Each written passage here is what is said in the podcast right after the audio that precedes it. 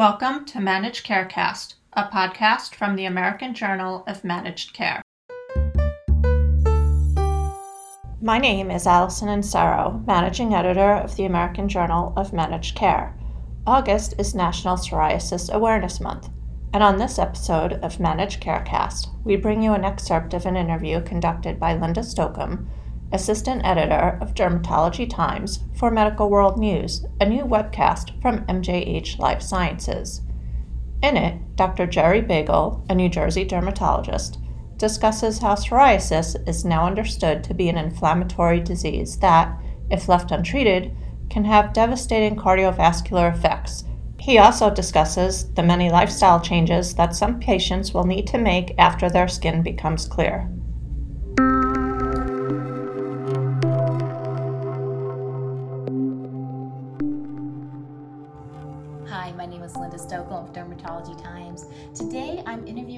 Jerry Bagel. Dr. Bagel is a dermatologist at Windsor Dermatology located in East Windsor, New Jersey. Dr. Bagel, one time you wrote that psoriasis is increasingly viewed as an inflammatory disease with no systemic consequences. How does this change your approach to psoriasis treatment? What we have learned specifically about 13 years ago, Dr. Joel Gelfand from the University of Pennsylvania evaluated data, all data from patients in Great Britain, and found specifically that people with severe psoriasis have a fivefold increased frequency of heart attacks and strokes compared to the normal population. So, psoriasis is more than skin deep. And there truly is a heartbreak to psoriasis in the point where there's heart disease. And that goes along with the increase in inflammation of psoriasis. You have a lot more inflammation in the skin. This inflammation molecules also can attack the blood vessels, resulting in thrombosis. Expanding on that, in people with psoriasis, we have an increased frequency of metabolic syndrome. So, what's metabolic syndrome? Metabolic syndrome is an increase in obesity, diabetes, high triglycerides, high cholesterol, high blood pressure. And this constellation of factors results in increasing mortality in people with psoriasis to the point that the average psoriatic lives five years less than a person without psoriasis. You mentioned that metabolic syndromes is a very important component of psoriasis. I was wondering, what would you offer as consulting tips to dermatologists who have patients with psoriasis? About 50% of the people that you take care of with psoriasis are going to be either obese and or diabetic and or have high triglycerides and or smoke and or drink alcohol. So you have a litany of factors to contend with, but they came to you to take care of their skin. So what I tend to do is I'm going to make your skin better and in 2021, we have some great, really safe medicine that can make people clear. And I said, I'm going to get you clear. But once you get clear, then I'm passing the baton on to you. And you're going to have to lose weight, you're going to have to exercise, you're going to have to stop smoking, and you're going to have to decrease your alcohol intake. And what about your adolescent patients? What are your different consulting tips? Think of a 17 year old girl walking with her best friend in New Jersey in July to the swimming pool. She's going to matriculate college in about six to eight weeks. She's prancing off on a beautiful day, and the attendant looks at her hands and arms and legs and sees a rash and says, You can't come into the pool. Because the attendant does not know that psoriasis is not contagious. How did that affect that woman? Well, first of all, that put a cramp on her day. But how about the psychology in her self esteem? 40% of people with psoriasis think they're ugly. 25% don't want to have children. So there's a major impact in self esteem, in what you want to do with your life, because of the way you perceive other people looking at you.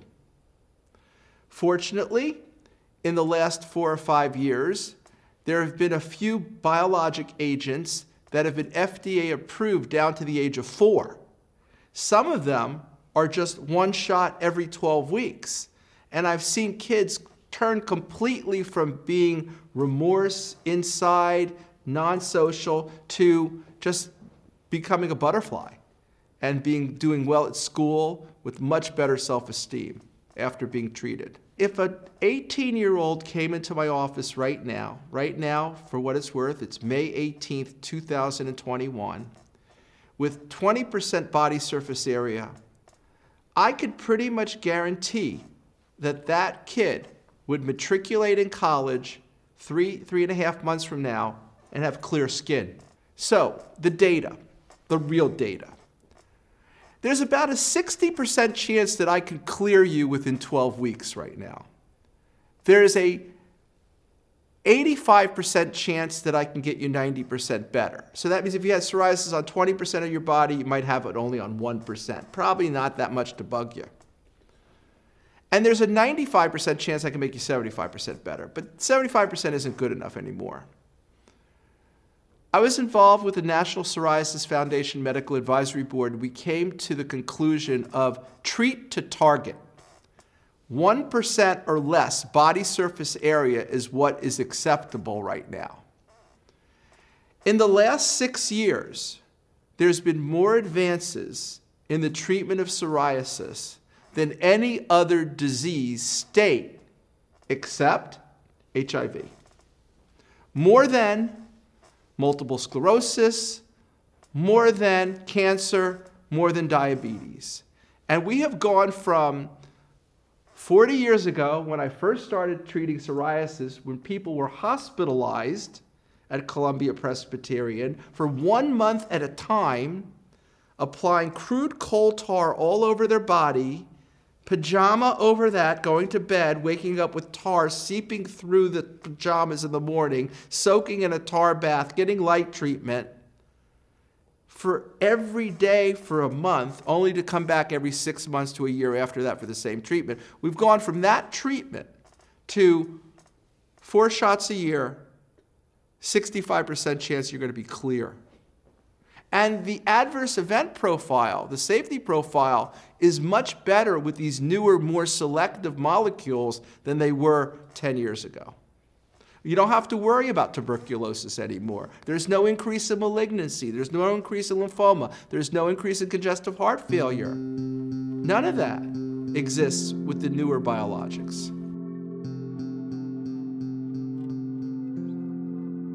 For all of us at AJMC, thanks for listening. To learn more about this issue, visit the psoriasis page on ajmc.com or visit dermatologytimes.com. To get in touch with us, email info at ajmc.com or follow us on Twitter at ajmc underscore journal. And if you like the podcast, don't forget to subscribe and rate us.